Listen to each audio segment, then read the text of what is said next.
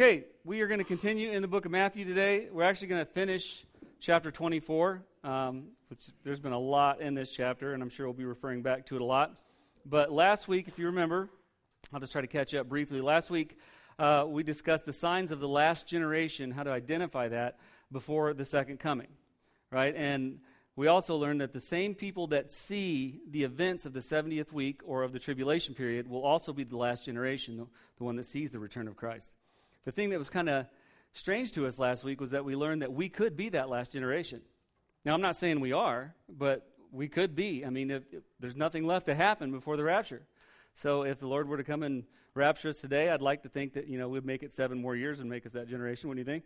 So, I mean, it could happen. It's, it's imminent. That could be the case uh, because nobody really knows when he's coming. So today, kind of the theory or the, the point today is to teach people to be ready. Uh, that's kind of where we left off last week and where we're going to pick up today. Now, today's title uh, is A Tale of Two Servants, and I believe it'll be obvious why, uh, because today we're going to discuss two different kinds of servants. Uh, the first is the faithful servant, and the second uh, is the evil servant. Now, this message, I want you to understand, could be applicable to pre and post rapture people, and I'll explain that as we go, you know, further into the message. But Jesus is going to really try to drive home that your faith isn't a part-time position. It's something we have to live all the time so that we can be expectant and be ready for Christ to return. So let's jump right in. That's as fast as I can catch up. Okay, Matthew 24, starting in verse 42. It says, Therefore, what? Be on the alert. you see the person back going, huh? Yeah, never mind. Therefore, be on the alert, for you do not know which day your Lord is coming. But be sure of this that if the head of the house had known at what time uh, of the night the thief was coming, he would have been on the alert and would not have allowed his house to be broken into. For this reason, you must uh, you also must be ready, for the Son of Man is coming at an hour when you do not think he will. Now, this is a really, really awesome illustration. It seems strange, but it's an awesome illustration because the, the, the, the point of this illustration is about a thief and a homeowner, and no one knows when they're going to be broken into, right? This is talking about how you can never understand, you never know. You, it's not like you get up one day and go, gosh, it's a beautiful day. This is a good day to get broken into. I should be ready tonight. You never know when that's going to happen. You never know when something like that's going to happen to you. And it's, an, it's a perfect illustration because you don't know when the Lord's coming back, right? I've never seen criminals send save the date cards out before they rob you, right? So they generally like to catch people off guard, right? So listen, when I was, this kind of jumped out to me when I was preparing this because when I was a kid, we lived in the country, which it isn't the country now because they've built all around it, but at that time it was just basically cornfields around us. And so, right off of six is where we lived, and it made it a real easy target to break into because they could just pull off six, come down, rip us off, take stuff out of our yard, take stuff out of our barn, and just take off. And it was happening a lot.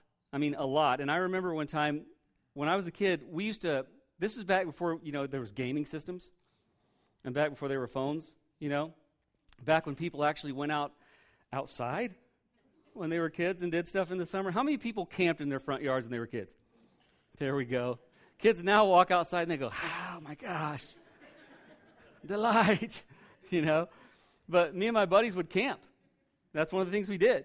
And we had this really cool tent set up, and I heard like noises. And I was too lazy to get up. But um, the next day we got up and we found the tent ripped right off the stakes.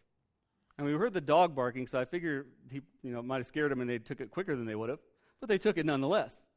Now I remember thinking to myself at 14, because at 14 you have all the answers. And I started thinking to myself at 14, I'm going to catch this guy. But here's the thing is you don't know when they're coming. That's what makes them good criminals. Is you don't know when they're coming. And I remember sitting up with my shotgun hoping that I would catch that person. I know you're thinking, really, Chris, you're going to preach about having a gun and waiting for someone. I was then and am now a redneck. That's how we handle things. I mean, that's, that's how we do it, right? But what's really creepy about the whole thing is that a good criminal will case your home. They will watch, see, you know, your habits. When do you come and when do you go? You know, do you get up much through the night? Is anybody coming and going through the night? They know when the perfect time to hit you is. They know that. And I, that's what kind of makes this whole illustration come together for me because If you think about it, the greatest thief in this world is the devil. He, the Bible says he comes to steal, kill, and destroy. That's his whole purpose, right? And because he's trying to steal from you, he's going to be casing you. He knows what it takes to get you distracted, and that's what he's trying to steal from you. He's trying to steal your attention and your focus that you would be putting on God. He's trying to take that from you. And we're real easy, we give it up pretty quick, right? But he cases us enough to know what it's going to take, and he comes after it. He gets all of our attention off of God, gets us worrying about everything but Jesus. Now, let's be honest. People like to act self righteous. But have you ever gone weeks without the Lord really being a thought in your mind because things are going on? raise your hand if you've ever been there. I mean, just, and then all of a sudden it hits you. Oh my gosh. You know, sometimes what can be distracting you from that time with, with Jesus, you ready for this? Can be church. I know everybody's looking at me like, what? Well, listen, sometimes we get so active in making sure we're there every time the doors are open and that we're in every group and that we're doing this and that we're doing that and we're making sure we're in the fundraisers and stuff that it becomes more of a job and less of, of a you know of a personal relationship and we find that we have very, spent very little time ourselves with god. We've done it all you know corporately. And that happens to pastors it happens to everybody. But anything he can use to take your attention off of god he'll do it. And he's a good thief. He knows what it takes and, and he gets that from you right? He takes it. What his goal is is he's hoping that he can get you so distracted that when the Lord returns, it'll be a big surprise to you. You won't be prepared. You won't be doing what you're supposed to do. That's his goal, is to distract you to that level. Now, last week we talked about the days of Noah. How many people remember that? Good. That's scary. There should be more. But anyway, right? In the times of Noah, though, people were very distracted. He did a great job of stealing their attention, right? To the point they pretty much didn't even think about God. It was like it wasn't even a thought in their mind. So he had successfully stolen their attention. And so when Noah says, hey, you know, listen, the world's going to come to an end with water, they're like, whatever. What are you bringing this up for? God's not going to do that. What, you know, and they just blew it completely off because God wasn't even a thought in their mind. Didn't even think about it till the first raindrop fell, obviously. But this is an example of him successfully distracting people from God. Right? And this can happen so easily in our lives. I, I'm going to be honest, there are times that I will remember after a day or so and I'll think, my gosh, I haven't even thought about it. I haven't thought about him and me. I've thought about, you know, what I've got to do at the church. I've thought about what I've got to, you know, who I've got to visit. But just having that thought of, of, of the personal time between him and I, there are times that I stop and think, when have I done that last? Has anybody been there? You know what I mean? It doesn't mean you're a bad Christian. It just means that if you're faithful to church and you're doing a lot of stuff for the Lord, the enemy will even try to steal your attention from God using that kind of stuff. It can be anything. It can be our jobs, I mean, it can be bills, just daily problems, but there are times when he just steals our total focus from God. He just steals it. Right? And this is this is the whole goal and this is why he used this illustration. Right? Now the fortunate thing is and, and lucky for us, God never forgets about us. Even when we forget about him, he never forgets about us, and he never forgets about a promise that he's made to us. Right? His promises stay the same. He said if we believe, he'd give us eternal life, and he will. He always keeps his word. Not because we deserve it, he gives it to us in spite of us. Okay, thank God for that. But he also said, just like I told you, if you believe, you'll have eternal life, I'm telling you, believe while you have the chance because I'm coming again actually coming twice. I'm coming once to rapture my church, and another time at the end of the 70th week or the tribulation period to gather those people who have believed in my nation, the nation of Israel that has turned to me during that time. I'm going to return to bring those home with me. So, the whole point of this whole illustration here was just to say listen, God's word is sure. He can't change that. What he can change is your focus and your attention and keep you from being ready. And to be honest, church, he's doing a pretty good job. Let's be honest. He's doing a pretty good job, right? So it's really important here. What he's trying to get his disciples to teach everybody is listen, always be prepared. Always live expectant because you don't know when he's going to appear. And then the next illustration, the, the actual tale of two servants here that we're going to talk about in verses 45 through 47. This is beautiful because he actually says not only do you not know when he's coming, but you have to think about what condition you're going to be in when he does come. And this is talking to believers and unbelievers alike. Okay, let's jump into this. Matthew 24, starting in verse 45. Says, Who then is the faithful and sensible slave? Okay, hold on a second. Slave, servant. Okay, I don't want you to get all distracted with that word. It actually means servant. Uh, sensible slave, servant, um, whom his master uh, put in charge of his household to give uh, them their food at the proper time. Blessed is that slave whom his master finds so doing when he comes. Truly I say to you that he will put him in charge of all his possessions. Okay, now the first part of this illustration is, is, is about a faithful servant, right? And he uses a hypothetical situation here about a, a, a landowner and his servants. And it's pretty simple. He says, Listen, I'm going to leave. Here's what I want you to do. While I'm gone, take care of the livestock, take care of my people, take care of my my homestead, take care of everything, and then I will come back later. Take care of it for me. Right? It was really, really simple. And notice what he said. He said, Blessed is the slave whom his master finds so doing when he comes back. Now, here's what he didn't say, and this is what I think confuses us sometimes. He didn't say, Blessed is the servant because of his many talents and abilities, because he can do so many great things. He wasn't blessed because of what he could do, he was blessed because he did what he was asked to do. Listen, one of the biggest excuses I get from people for not serving God, one of the biggest, is that I don't really have any abilities. There's nothing really I can do. I can't sing, and I'm like, neither can I. I can't sing. Listen, the only time I sing when I think it's safe is when everyone else is singing to drown me out. And you know what one of my greatest fears is in life? That everybody's going to stop singing and my voice will jump out. that's, that's what scares me to death. And then everybody's going to go, oh, gosh, he is called to preach. Certainly isn't called to sing. Right? They think, well, I can't sing, so I'm not important. That's not, that's not true. Or they say, well, I'm not good with people, so I'm not, you know, I'm not a good speaker. I'm, I'm not a good teacher. I'm not going to be a Sunday school teacher. I'm not going to be a pastor. I'm not going to be a deacon. So I just really, there's not really nothing I can do to serve God. I, I hear this all the time, but this servant could be blessed doing one thing whatever God asked him to do. Listen, sometimes we get caught up in trying to look at what the big things are. When the biggest thing and the most important thing you can do is do what God asked you to do. And there's so many things in there, and none bigger than loving your neighbor. You know what? Love is the greatest weapon we have in the Christian arsenal, and every believer is capable of showing that to other people. Every believer is capable of making the love of Christ be available to people they know by showing it to them in their lifestyle and how they speak. That's something you can do just by doing what he said.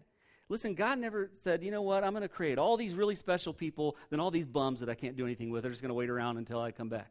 That's not the case. Everyone has a purpose. We say it all the time. You know, everyone has a purpose. We're here on purpose for a purpose. But sometimes I think because it's not one of the, you know, the things that's noticeable, we don't think we do. If you want to know where to get started, serving God, look at His Word and do what He asks you to do. Love your neighbor as yourself. Show kindness and mercy and grace to other people. These are the things you can do and be just as blessed as anyone else.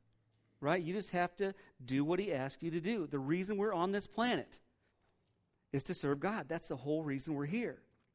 Right? And listen, there are a few things you can always count on with God which makes it kind of nice when you're thinking about what you're. How many people have ever had the battle in their life with what they're supposed to be doing for God? Anybody ever had that battle? And I think we make it a lot tougher than what it is. I've said this a million times, but what I always tell people is if you're good at it, start there. You know what I mean? That's generally a good place to start. If you can't sing, that's not it. Don't do that. Please, Lord, don't do that. Right? But whatever you're good at, start there. But there's a few things that, that you can depend on with God when He's giving you directions to be a servant, that makes it a little bit easier. First and foremost, God is not trying to trick us or set us up for failure. Okay, that's not what He's trying to do. When I was a kid, I was raised in a religion that was very hellfire and brimstone. matter of fact, a, a lot of hellfire and brimstone. I don't even know if we talked about anything other than hellfire and brimstone. You know, I knew there was a hell and I was going. That's what I gathered from my years in that church. And here's the thing Here's the thing it almost gave me a, a, a skewed view of God. Like when something would go wrong in my life, here was the spiritual advice I'd get. Well, you must have done something wrong and he sent it on you. And I remember thinking to myself, man, not only am I going to hell, but he's sending all these trap doors for me everywhere, man. You know, I just didn't see God as invested in my success spiritually. I didn't see that. But that's so wrong because God never tries to trap us and he never tries to trick us. He doesn't try to set us up for failure. Right? Another thing, God won't ask you to do anything that you're incapable of doing. If he asks you to do it, you can do it and you can do it well. That's something we have to remember. He never asks you to do something that you're not capable of doing and capable of doing well. But what happens is when we feel God leading us to do something, remember the thief, the burglar, the enemy we talked about? He starts sneaking in and saying, Are you sure you can do that? Are you sure that's what God wants you to do? You don't want to step on anybody's toes. Oh my gosh, if I had a dollar for every time I've heard that. People I say, Well, I want to help out around the church, but I don't want to step on anybody's toes. I'm like, Stomp on them. I don't care. Stomp on them. We need the help. But he starts whispering in your ear. I remember before I entered into ministry, I felt this calling, and I, I wanted so bad to share the gospel, and I was I was starving for the word. I was reading the word all the time, and every time I would get the nerve up to, to admit that that's what I should do, the enemy would say, "Are you serious? Everybody remembers you, Chris. You were a drunk. You closed half these bars down. No one is going to listen to what you have to say. Sit down and shut up and say amen and don't do another thing." That's what was. I mean, the enemy tried to take it from me every time the Lord put it in my mind every time. What I didn't know at that time was He wouldn't ask me to do it if I were not capable of doing it and doing it in a, well, in a way that was pleasing to Him. But that's when the enemy steps in. We've got to understand that about God. He's not going to ask you if you can't do it. The third thing, anything, anything He asks you to do, is always going to be for your benefit or someone else's benefit. Always. Right? He's never, never going to give you something to do for no reason. Right? It's always going to have a purpose right? And he always rewards those who do their best. Right? Now, let me explain that. Sometimes you feel like if you can't be perfect at something, you can't do it. You ever been there? You know, think about your kids. Now, when I was a kid, this is a different era, different time. How many people here made ashtrays? Yeah, you don't do that anymore. They don't have you make ashtrays in school anymore. And it's funny because everybody had to make an ashtray. They just assumed someone in your family smoked, right? Somewhere, somebody's smoking. If not, make them start because you're building an ashtray today. And we would build these ashtrays, and they were terrible. There was always that nerdy, artistic kid. No, just kidding. Who comes out and goes, look. And it looked like it's from Tiffany's, you know. And then there's the rest of us where it looks like a pile of dog poop with a hole in the middle to, to you know, put your ashes in. So, I mean, I remember bringing that home to my parents, who did not smoke. And I couldn't decide which color because I was ADD then too. And so it was like multiple colors. It was like all swirl. It was nasty, man. And I bring it home, and my mom didn't miss a beat. She's like, "Oh my gosh, that is such a beautiful ashtray. Ashtray. that is beautiful. I'm going to put this right on the table where no one smokes. Thank you." Listen, when your kids try to do something for you and they're giving it all they have and their, their, their whole purpose is to please you, are you ever going to push them away from that? You're always going to accept what they've given you if they've given you their best. Am I right? I can't see too many people looking at their kid going, Serious? That's an ashtray? You're terrible. Go back and find something else. Nobody's going to do that. God knows when you're given everything you have and why you're given it. So don't be afraid to step out right? This is, this is what he's trying to get through to us. This servant, the only thing he did was do what he was asked. That's it. And God blessed him. Now let's talk about the second servant. Matthew 24, starting in verse 48. But if that evil slave says in his heart, uh, My master is not coming for a long time, and begins to beat his fellow slaves and eat and drink with the drunkards, the master of that slave will come on a day when he does not expect him, and an hour which he does not know and will cut him to pieces. I will explain that, okay? And will cut him to pieces and assign him a place with the hypocrite. In that place there will be weeping and gnashing of teeth. First of all, we've covered this before. Weeping and gnashing of teeth doesn't always mean hell. It doesn't always mean hell. Okay? It means a place of regret, suffering. It doesn't always mean hell. I just wanted to throw that in. But look at this, this other servant. And if you're honest, you're going to find that you've been this servant at least one time in your life. Okay? We've all been this servant at least one time in our life. Because this servant thought, you know what? He's probably going to be gone a long time. And I didn't say I'd do it right away. You know, he just said to make sure it's done. So, I mean, I might be able to start doing this a month from now, right? So he, he automatically believes the owner isn't going to be back for a long time. Did you ever do that when your parents gave you something to do when they're leaving town? Well, let's be honest with each other now. Right? And you're going, Yes, mom, dad, I will do that because I am your beloved son. And I always do what you ask. And you're like, Bye bye now. Have fun. Take your time. And they're gone. Call our friends. Let's have the party. How many people's ever been there? You know what I mean? You put it off right? It's the same thing. He's putting it off. He's saying, Yeah, sure, I got it. I'll feed him. I'll take care of him. And as soon as he's out the door, he says, I'll do that another time. I'll wait to the last second, right? Another thing about when I was a kid, I'm going to throw in there. I didn't want to be like the Christians I saw around me. And I thought, like this man, that it was going to be a long time before God ever did anything. So I thought, you know what? I don't want to be like these Christians. I don't want to be judgmental. I don't want to be looking down my nose at other people. I don't want to wear polyester that much. right? I don't want to sit in church for that long amount of time. You know, they don't have any fun at all. So, you know what I'm going to do? I'll wait till I'm 90, then I'll become a Christian, because then there's nothing fun to do anyway. right? I mean, ask Ben, he doesn't have any fun at that age. But think about it. We've all been here. I used to feel that way right? And this is this is the way he felt. I'll just put it off to the last second. Right? Besides, what the master doesn't know won't hurt him. Anybody ever use that one? Right? What my parents don't know. Except I was I could never get away with anything. I left too many clues. But he was just putting it off, right? And the thing is is he was missing something really important for this plan to work. He didn't know when he was coming back. You couldn't successfully pull this plan off without knowing exactly when the owner is going to come back. So, not only does he not do what the owner asked him to do, he starts beating the other servants that he's supposed to be caring for. He starts beating him and treating him terribly. Right? Evidently can't handle authority. Anybody ever met the person that as soon as you give them a little bit of authority, they lose their mind? Anybody ever met that person? They turn into a you know, dictator from a third world country as soon as they get a little bit of authority. That's because they don't understand the authority they were given was not their own, but their master's, and they were to use it to honor and glorify him. He didn't get it. He starts beating and mistreating his other servants. Right? And not only that, he goes and starts hanging out with the drunkards and partying. Just forgets about everything he's supposed to do.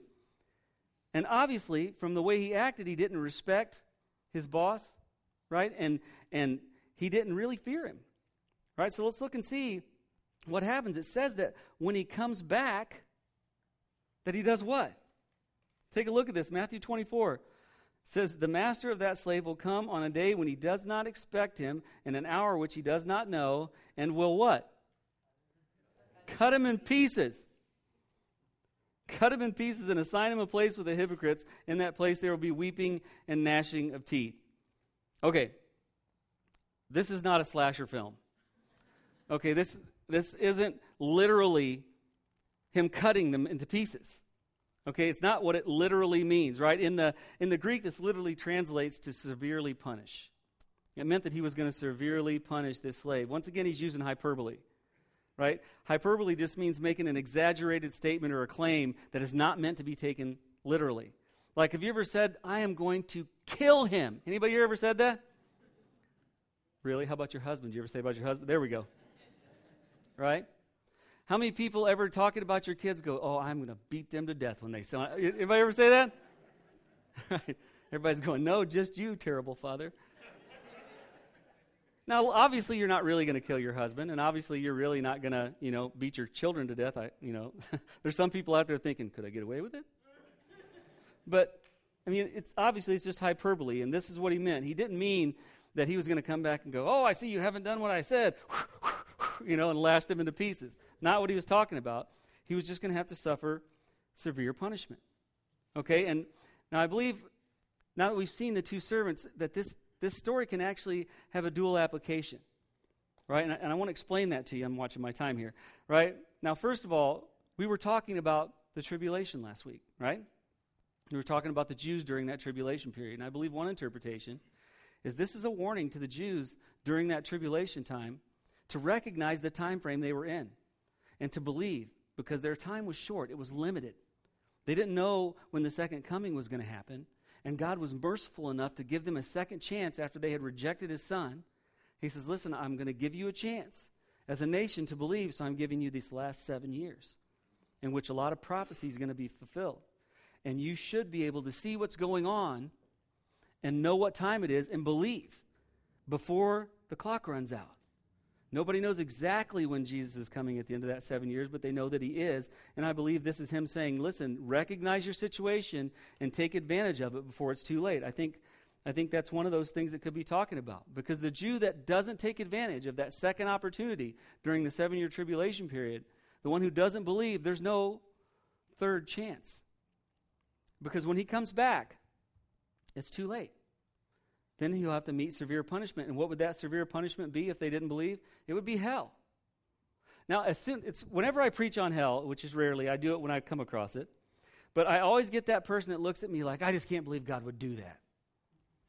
Okay, you're correct. God does not do that. God never puts anyone in hell.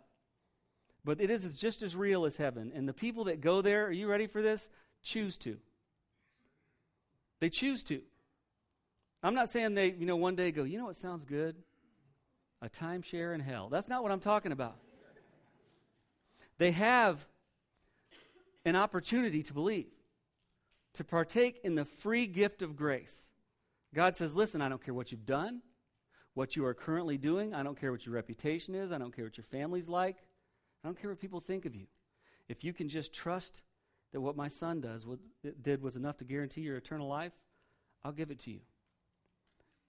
If you turn that down, the free gift, then you are choosing the alternative because there's only two places you can go. To turn that down, a free opportunity, not based on anything other than God's love and grace, to go to heaven, if you walk away from that, you can't say it's God's fault you're in hell. That cannot be on God. Let me give you an illustration.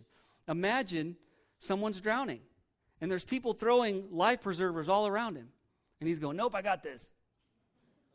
When he drowns, it's on him, isn't it? There were life preservers all around him and he wouldn't take them. It's the same thing.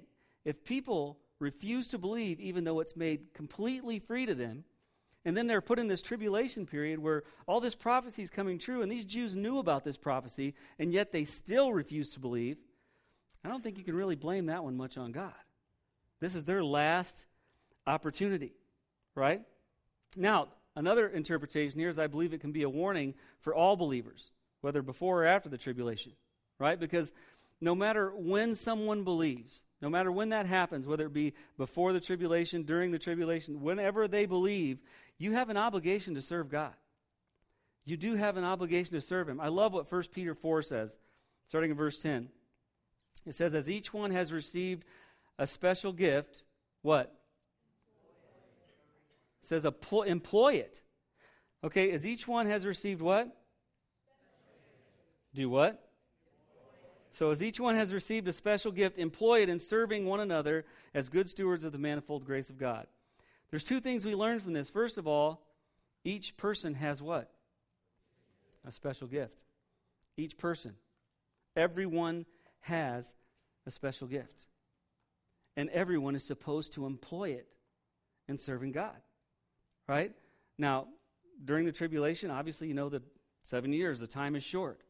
But even now, we don't know how long this time is, how, how much time we have before he returns. There's nothing left to happen.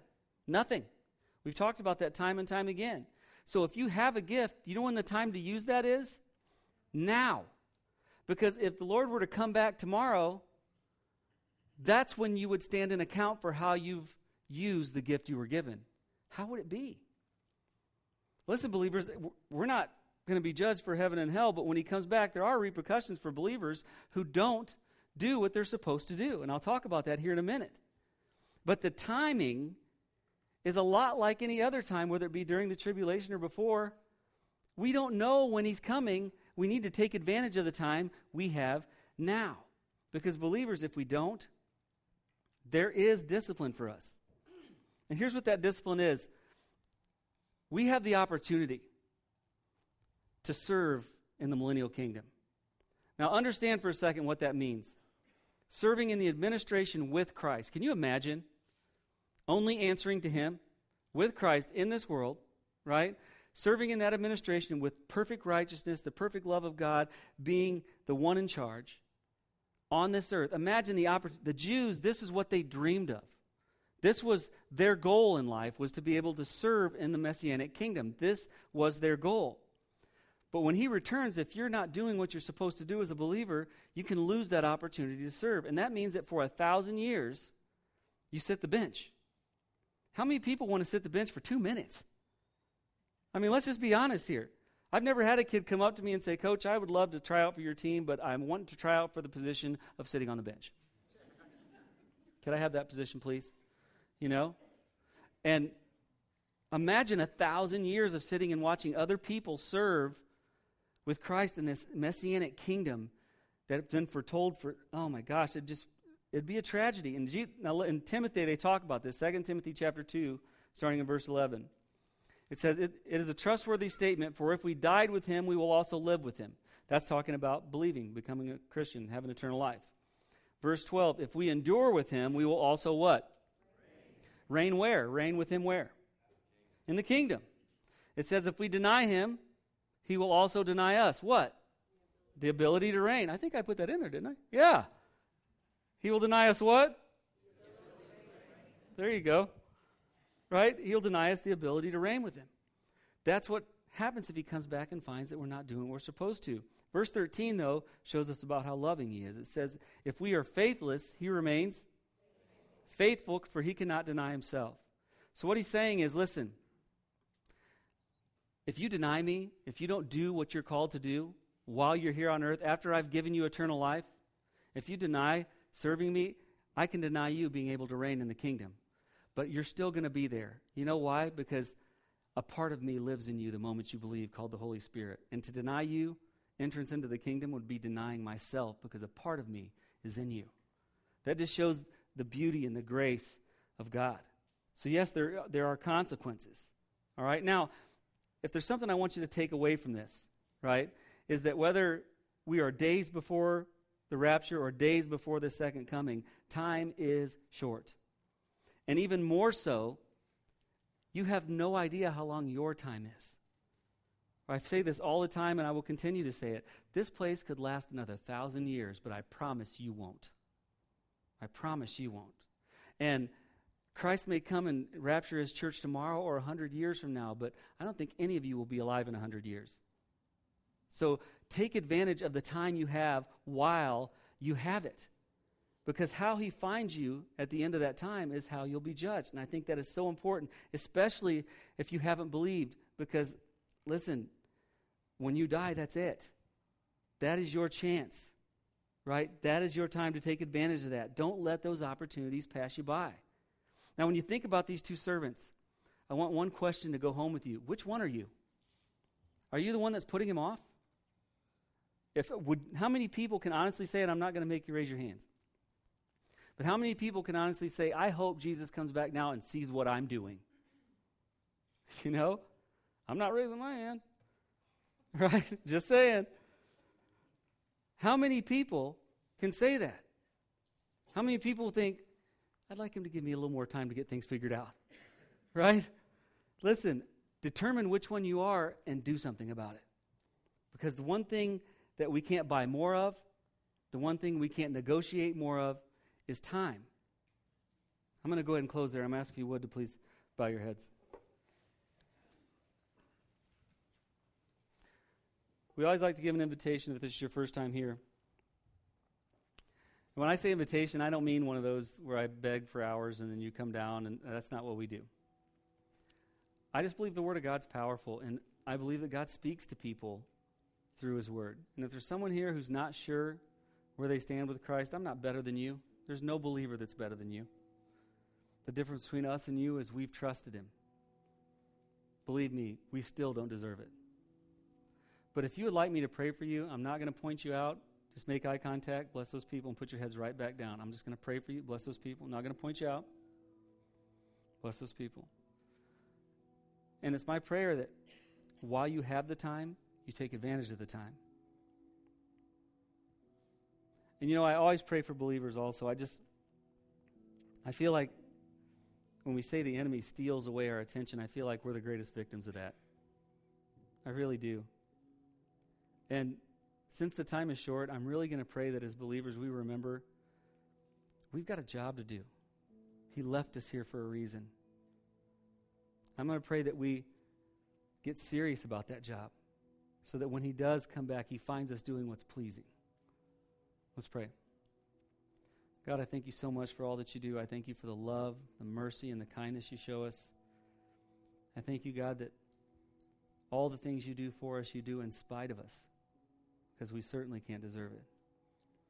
And I just pray if there's someone here who doesn't know you, Lord, we know that there's never been a person that deserved heaven. But you've graciously offered it to anyone who will believe. And I just pray if they don't know you, that whatever's holding them back, you would just push it out of their mind and they would believe your word and trust your Son, Jesus, for their eternal life. And if they make that decision today, you've guaranteed they'll have it. I just pray if they do make that decision, they contact us or a good Christian friend or organization near them. God, for those of us who believe, we are so easily distracted. We are so easily pulled away from our purpose. Please recenter us. Put us back where we need to be. Let us remember what really matters. Give us a passion to serve you, to love others and draw them close to you. God, just let us live what we profess. And we just pray, God, that if you don't return to take us home before we come back here together again, that we would come here one more time and give you all the praise, honor, and glory you're so worthy of. We just thank you for all that you do. We ask these things in Jesus' name. Amen.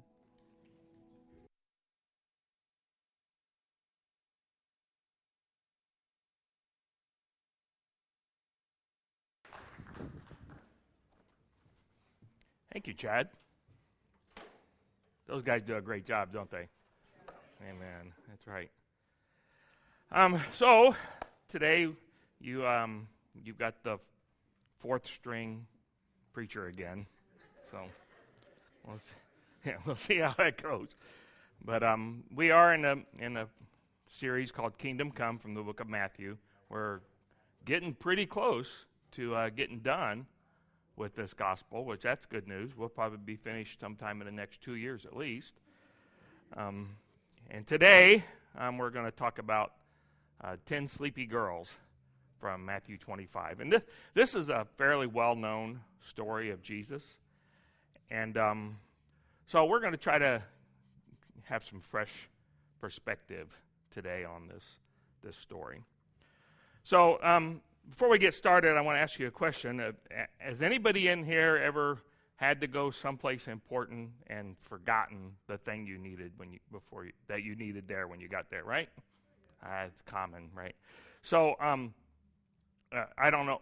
Most of you know that we have a son who is uh, currently a guest of the state, and um, when you go there, there's certain things you have to do. Right? You're not allowed to wear a belt. You're not supposed to wear jewelry watch, phone, that kind of thing. And you've got to make sure that you've got proper identification.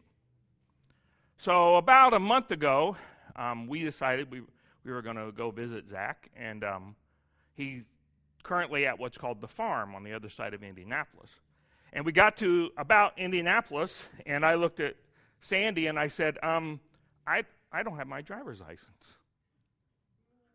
Yeah, yeah, and you know, well, so that in my own defense, I, I hate carrying things in my pocket, and so what I'll do with my wallet is I'll put it in my computer bag that I carry back and forth to work. So that's where it always is, and so I just didn't grab it. So we get there and we think, well, you know, there's no way we're coming back. So we get there, we think, well, maybe they'll let me in anyway. Maybe, and just so happens she had an expired driver's license in her purse. So we thought, well, just maybe, right? So we get in there and we show it to them, hoping maybe they won't even notice that it's expired, and no, no dice. And with no amount of pleading was going to make any difference. You can't go in. So Abriana and, and Sandy went in by themselves, and after my wife cut me to pieces, um, I sat in the car in the parking lot where there was weeping and gnashing of teeth. And uh, yeah. So I mean, I sat there for two hours, and they had a good visit, but you know, I missed the opportunity to see. I just, there, I just wasn't getting in. There wasn't anything to it. And so, you know, that experience you think would would um, have changed my life, and now I learned my lesson.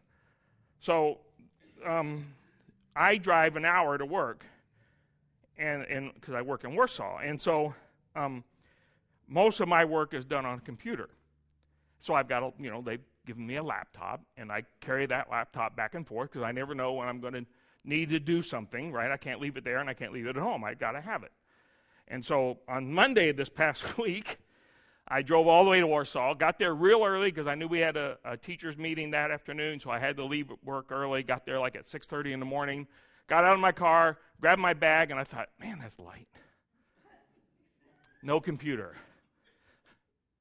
Call my boss. I'm going home. I'm not going to come back. I'm going to work from home. Back home again. So, you know, this is, I mean, we do this, right? I mean, some of our worst dreams, right? We wake up in a cold sweat or something where we've forgotten. We've gone someplace important and forgotten something, right? I mean, this is not uncommon. And uh, Jesus uses this experience, this common experience we have, to, exp- to describe something for us. So let's start. We're going to be in Matthew 25, starting in verse 1. We're going to read all the way through and then come back and make some observations about what we've read. So let's just, just sit and ponder what Jesus has to say. At that time, the kingdom of heaven will be like ten virgins who took their lamps and went out to meet the bridegroom. Five of them were foolish, and five were wise. The foolish ones took their lamps, but did not take any oil with them. The wise ones, however, took oil in jars along with their lamps. Now the bridegroom was a long time in coming, and they all became drowsy and fell asleep. At midnight, the cry rang out Here's the bridegroom! Come out to meet him! Then all the virgins woke up, trimmed their lamps. The foolish ones said to the wise, Give us some of your oil. Our lamps are going out. No, they replied, there may not be enough for both us and you. Instead, go, go to those who sell oil and buy some for yourselves. But while they were on their way to buy the oil, the bridegroom arrived. The virgins who were ready to went in, who, who were ready, went, went, went in with him to the wedding banquet, and the door was shut. Later, the, the others also came. Lord, Lord, they said, open the door for us. But he replied, Truly I tell you, I don't know you. Therefore, keep watch, because you do not know the day or the hour. So let, let's go back to the beginning of that. So he says, Jesus says, at that time, and of course that makes us ask the question, what time? Right? Um, somehow or another, something having to do with what we've just been talking about in Matthew 24 and 25, or starting now in 25, um, the day the Lord will come.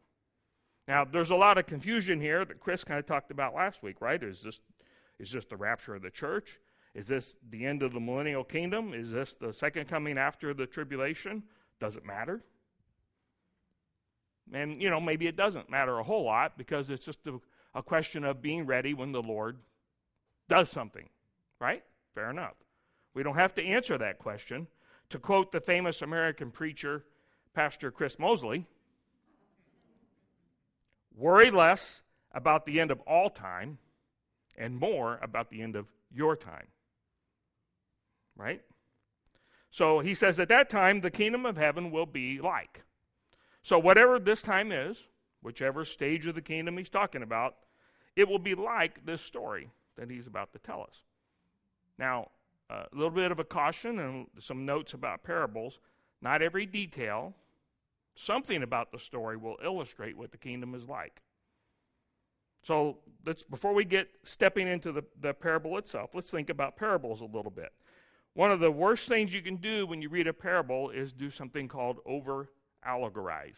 fancy word. Allegorize means that you find a spiritual meaning or a meaning behind every single item in the parable.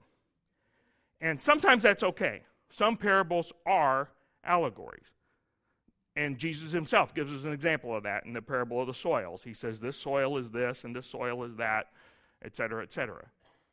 But most of the time, parables are not that. And so, what has ended up happening is that, that we get this extreme ridiculousness when it comes to reading a parable. So that the Good Samaritan story becomes not a story about an unlikely guy being a neighbor to somebody who needs help and becomes some kind of a secret code where that that the the man on that is waylaid on the road is Adam and the robbers are Satan, the Samaritan is Jesus, and the innkeeper is the apostle Paul. And you can see where this can go. And so a lot of times that is just taken too far. Most of the time, you don't need a secret decoder ring to understand a parable. And generally, the idea of the parable is stated at the end of the story, which is exactly what Jesus does here, right? Therefore, be ready. Parables usually use common everyday examples of things that people can understand. And so we understand the, the concept of being ready for a wedding. Maybe we don't understand all the cultural things behind it. We're going to talk about that a little bit, but we can get that, right? We can put ourselves in the shoes of the people in the parable, which is what you're supposed to do. You're supposed to sit and read the parable and go, well, I can identify with that guy. I can understand where he's coming from.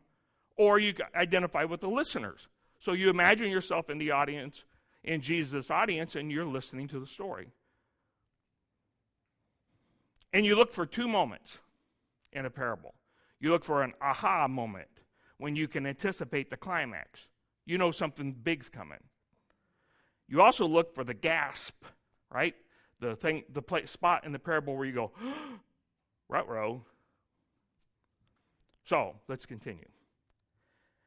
Ten virgins who took their lamps and went out to meet the bridegroom. So Jesus says the kingdom of heaven at that time will be like these ten virgins who have who have been who have prepared their lamps to meet the bridegroom. Well, what's that all about? You know, we don't understand that we don't have the cultural background for that. It's not how we do weddings. So we need to understand that a little bit. So here's what would happen in a Jewish ancient Jewish wedding. The groom will first travel to the bride's house and negotiate with the father for his daughter. Now, something to think about here a little bit is that weddings and marriage are not surprisingly often used as illustrations in both Jewish and Christian literature for how God interacts with his people, either God with Israel or Jesus with the church. And you see that over and over again in the Bible where they point to marriage and marriage customs as saying, hey, if you think about the way this marriage thing works, that will give you a picture of what it's like then when God interacts with his people. Makes good sense. So, this sounds a little bit like Jesus paying the price for the church, right? The, the, the, the bridegroom goes and negotiates with the father. He pays a price to the father for her hand. Again, reminding us of the way Jesus paid for the church. He returns home and builds a house or some, uh, some kind of a, a place, a dwelling place on his own father's land for his future bride. Sounds a little familiar. Remember Jesus saying in the book of John, I go to prepare a place for you in my father's house? On the night before the wedding, he travels with his crew to the bride's house to get her.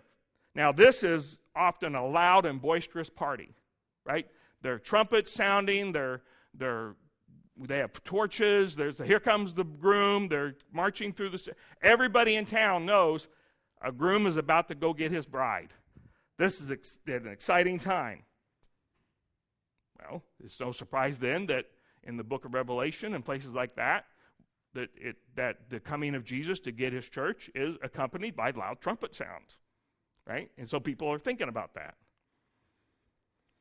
Then he gathers his bride and her bridesmaids and returns to his house to celebrate the wedding.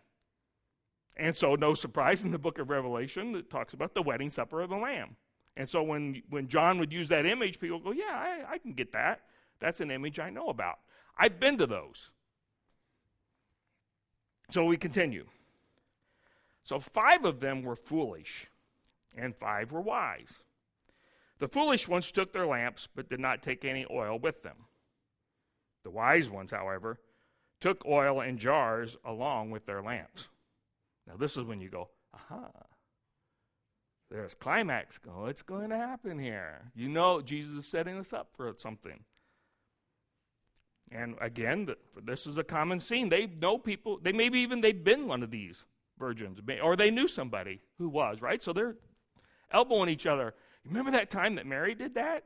She wasn't, she forgot her oil, and then blah, blah, blah. And so they, they're thinking about that. You know, so that's what you're supposed to do in your mind. You're supposed to think of a time when either you forgot something important or you knew somebody who forgot something important, right?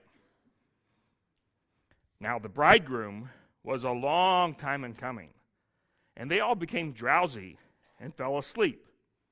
Now the climax continues to build. It, it's not common for the groom to run late. And so they're supposed to be up and ready when he comes. So now you know, you're thinking, those five, man, they're in a lot of trouble. Because you already know their lamps are going to go out. At midnight, the cry rang out Here's the bridegroom, come to meet him. Then all the virgins woke up and trimmed their lamps. The foolish ones said to the wise, Give us some of your oil, our lamps are going out. I'm going to pause here and think just a minute. So, one of, the, one of the major themes that you find in the Bible is this concept of being wise versus foolish. And you read about this in places like the book of Proverbs and Song of Solomon and Ecclesiastes and places like that. And you have to be thinking to yourself because these Jesus' audience will know this.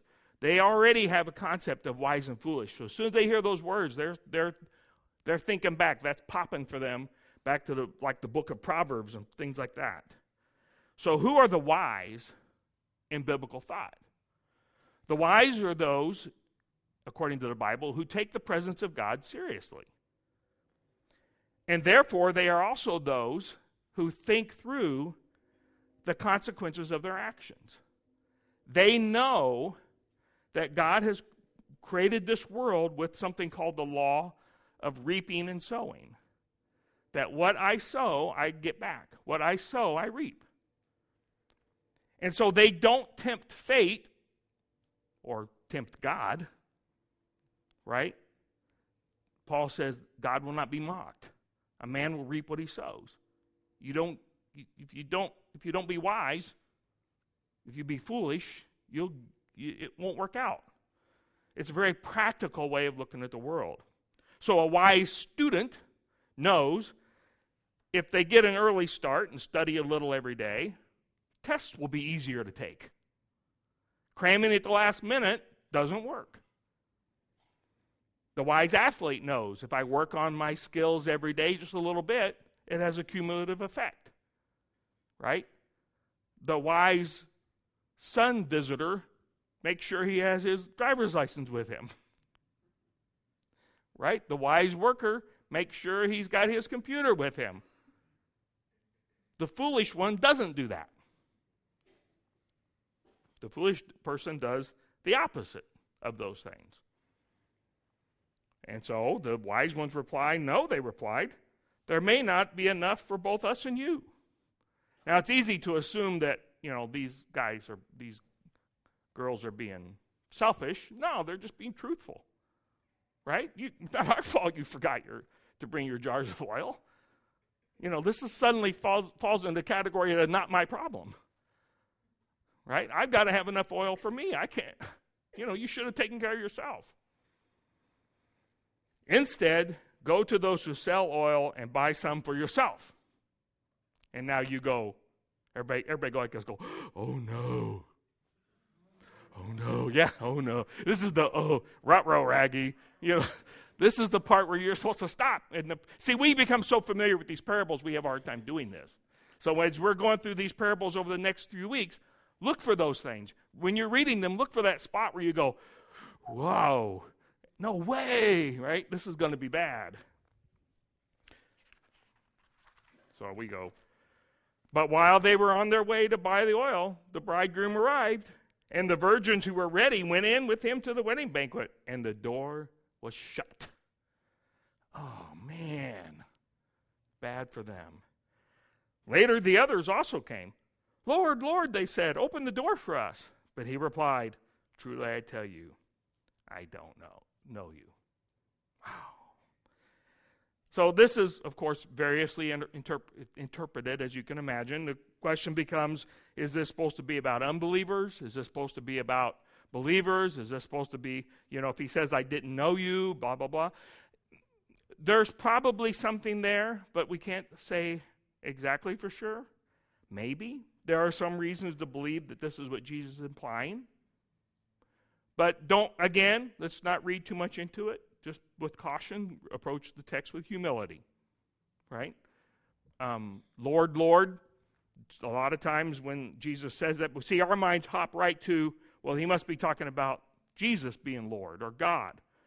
But Lord was used in that culture just to mean Mister, right? So it might have just been, hey, Mister, open the door, right? And no, I'm, I can't open the door. You're too late. The rules of the wedding banquet are nobody gets in after the door's shut. I'm sorry the way it works.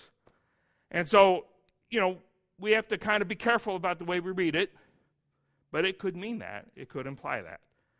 Um, on the other hand, the person answering might just be a doorkeeper or a servant, might not even be the, groom himself, you know, supposedly answering. And his job is to make sure no one crashes the party.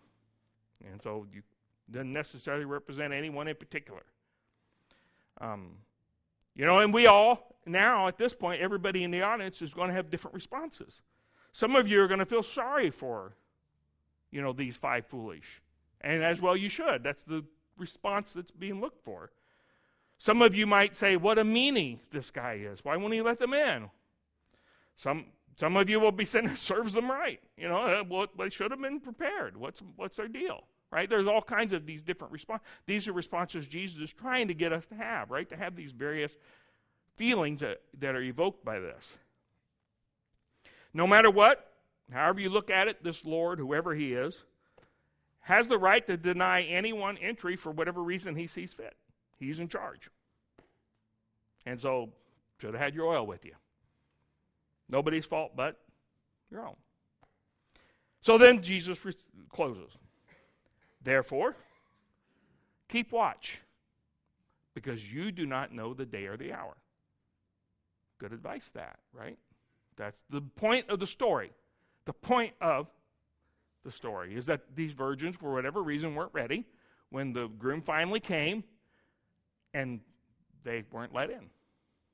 So, in the same way, at that time, in the same way, the kingdom of heaven is like this. Like, you got to be ready. So let's um, we'll have a few takeaways, and then we'll we'll land the plane here. Um, number one. Some people are watchers, and some people are waiters. You know, one of the worst things you can say in the business environment, especially when you are in a meeting with your management, is I'm waiting for. I'm waiting for this other guy to do something. I'm waiting for this other thing to happen before I can do my job. And almost invariably, that manager will turn to you and say, Have you called them? Well, no. I sent them an email. Call them and find out what's going on and see what you can do to help. Right? You don't wait for something else to happen. You, and if you are waiting, you know why you have to wait. That there's a reason for it, and that's what you should be responding to me with. Right? Some people wait for something to happen, and some people watch for something to happen. The difference between being wise and fool, foolish. Number two, a crisis will almost always separate the wise from the foolish. That's what happened in the story, right? So we get a weather report that says that this weekend there's going to be two feet of snow. And people lose their dang minds. Right? You don't already have milk and bread at home? you got to descend on Walmart like a pack of wolves because just because there's going to be snow? You're not more prepared for life than that? You show up at home, at work without your computer? Really? a crisis will reveal that, won't it? I'm not. Don't get me wrong. I'm, I'm not criticizing people who have to go get bread and milk when there's a big snowstorm coming. But the, the concept is there, right? You, you know, the, the concept of being wise versus foolish when a crisis occurs, those people, you see that. You can see the separation between those. That's exactly what happened in this story. These, these, you had wise virgins and foolish virgins, and a crisis came, and immediately you knew who, which ones were which. Which ones had thought through the consequences of their actions, and which ones had not thought through the consequences of their actions. And needless to say, much will be revealed at the judgment. Right? About the wisdom and foolishness of ourselves. Number three, there are some things that you just can't wait till the last minute to do. Right? If if you only study for your final the night before the final, it ain't going to work. You know, if you only practice your pitching, if you're a pitcher in fast pitch softball, the day before the game, you won't pitch very good the next day. It's just a fact of life, right? There's some things you just can't wait till the last minute to do. You can't wait until the last minute of your life to get right with God. Don't work that way. That doesn't mean you can't be right with God at the last, last minute of your life. There are many deathbed conversions. But waiting until the last minute doesn't work very well. That's what happened to these virgins. They waited till the last minute to get their oil. Too late now. Should have thought of that earlier. Uh, Pastor Nate talked about this last week.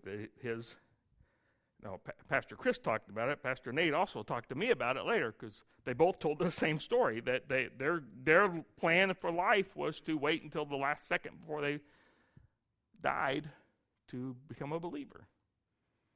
You can do that. I don't recommend it. Four. Um, you can't always rely on someone else to provide what it is you should have provided for yourself. I can't get in to see Zach with my wife's driver's license. I can't. I can't use somebody else's computer. My work is on my computer. I have to take it with me. I don't do my work then if I don't have it. You can't get by on someone else's faith. You can't get by on your parents' faith. You can't get by on your brother's or sister's faith. You can't get by on your preacher's faith. You can only get by on your faith. Yours is the one that counts. Your readiness is the one that counts, not anybody else's. A crisis, five, a crisis will not come on your timetable or in a way that you expect. It's not fair that the bridegroom was late. Some of them missed out because the bridegroom ran later than what they thought he would. But guess what? Life's not fair. It's just not.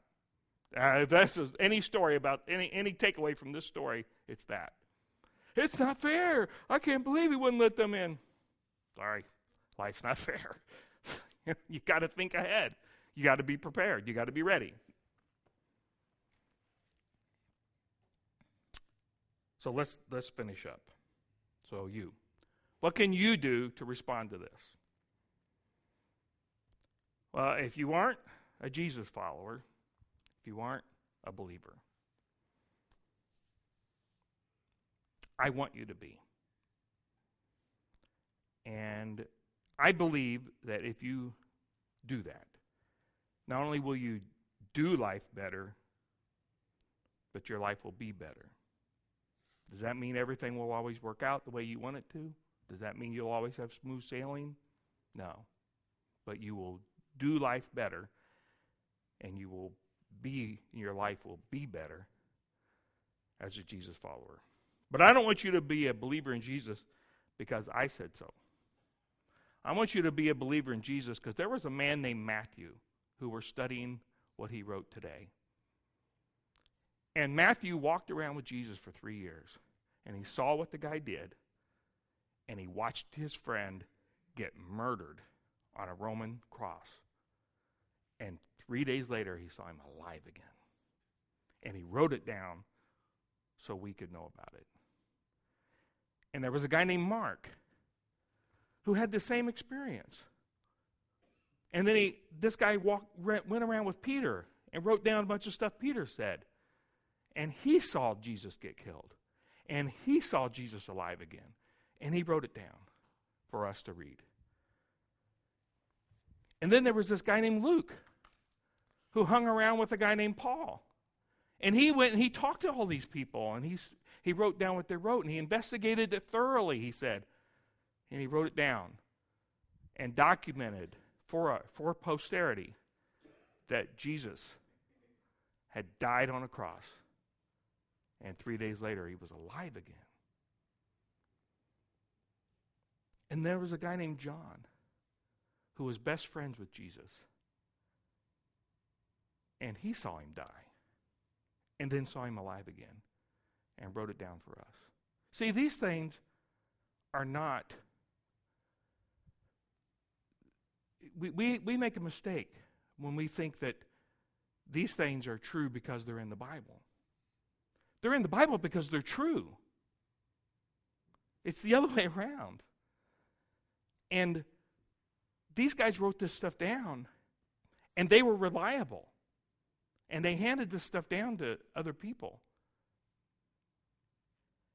And then there was this guy named Paul. And Paul Paul believed so firmly in his Jewishness, in the Jewish religion, that he was willing to round up people who believed in Jesus and kill them for it. And then one day, he says, I was on a horse riding to Damascus, and I was confronted by this same person, this Jesus that I didn't believe in. And in one day, he became a believer in Jesus as a result. And after that, he set the world on fire, preaching about Jesus. And he wrote this For what I received, I passed on to you as of first importance that Christ died for our sins according to the Scriptures, that he was buried, that he was raised on the third day according to the Scriptures, and that he appeared to Cephas. Cephas would be another name for Peter, and then to the twelve. After that, he appeared to more than 500 of the brothers and sisters at the same time, most of whom are still living. He's telling his readers listen, you, you can go talk to those people. You don't believe me? Go talk to them. They're still alive. Although some have fallen asleep. Then he appeared to James. Now, James was the brother of Jesus. And I've, I've heard people say this before, and I love it. What would it take for you to believe that your older brother was the Son of God? you'd have to see him die and be raised again. James is an interesting character. Then to all the apostles. And last of all, he appeared to me also as to one abnormally born. These are real people in history. These things actually happened. This isn't just some made up thing, this is an event. And so, if you're not a believer in Jesus and you want to be ready, because Jesus says, I'm coming back. And if nothing else, remember, worry less about the end of all time and more about the end of your time. You don't know when the Master's coming. You don't know when the bridegroom's going to call you. Could be today. Could walk out those doors right now.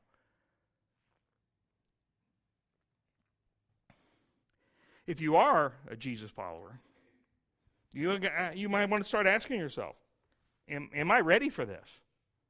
And if I'm not ready, what do I got to do to get ready? Because I, I got to get ready. Jesus says, You don't know. You don't know when it's going to happen. Just like those five foolish bridegroom, five foolish virgins. Are you going to be foolish or are you going to be wise? Kevin talked about earlier about equipping yourself. Nobody else can equip you. I can't read the Bible for you. I can't study for you. I can't listen to podcasts for you. We live in a day and age when there's no excuse for anyone to not be very well informed and very well educated about their Christian faith because it's so accessible. It's just out there for everything. I, you know, I, I, I, have said this before. I said, I said, well, I, I think that if I, if I'm a Christian, I'm going to listen, going to try to listen to at least a sermon in my car rather than Bob and Tom. What are you doing with your time? How do you think that's going to go over when the bridegroom comes? What did you do with your time? I put you in a car for a half hour a day driving to work. What'd you do with that time? I mean, it makes a difference. Are you going to be wise? You're going to be foolish. Right? What are you going to do to prepare yourself? And ask yourself this question, and then we'll wind down. We'll finish up. What would our world, what would your family, what would your work look like if everyone there acted as if they were completely prepared for either the end of time or the end of our time? What would be different? What would you do different? What would you do different if you lived a kingdom lifestyle every day? What if you never passed up an opportunity to show kindness? Right? We, uh, we laughed and joked about having your computer or having your driver's license. Ah, that's just everyday stuff, right? The stuff that really counts when Jesus said, Seek first the kingdom of God. This is what he's talking about. Be forgiving, be merciful, show grace to somebody, help out somebody in need, encourage somebody at work. Be kind to the guy that you can't stand. Right? Make a point of it. Practice those things. And let me ask you a question Is that a world you'd want to live in? Then become that. Become whatever, right? God put us here to, to rule the world. He really did. And what he means for, about that is you have control of this space right here. You got control over this. What are you doing with it? In what way are you working that out? So I'm going to leave you with one thought from one of our modern day poets. Nothing's wrong just as long as you know that someday I will. Someday, somehow, I'm going to make it all right. But not right now. I know you're wondering when. From Someday, Somehow by Nickelback. The question isn't whether or not you can be prepared. You either will or you won't. The great philosopher, Master Yoda, said, Do or do not. There is no try. Amen. Pray with me. Father, we uh, come before you this morning thankful for your word and thankful for the, the things that you give us. And Father, we, we, we ask humbly that you forgive us for the times when we haven't made ourselves ready and that we haven't had a sense of urgency when it comes to your kingdom and our lives. Father, help us, give us the strength to be disciplined in our approach to your kingdom and the things that you would have us do. Father, help us to live out exactly what you told what your son told us to pray when he said, "Your kingdom come and your will be done. Father, not my kingdom and not my will, but yours. Help me to live that every day and help us all to recognize that we don't know when the bridegroom will come. Our job is to be ready when it happens. We thank you for your son who died on the cross so that we can always get second chances and start over. And we are amazed at the grace that you provide. These things we pray in your son's most holy name. Amen.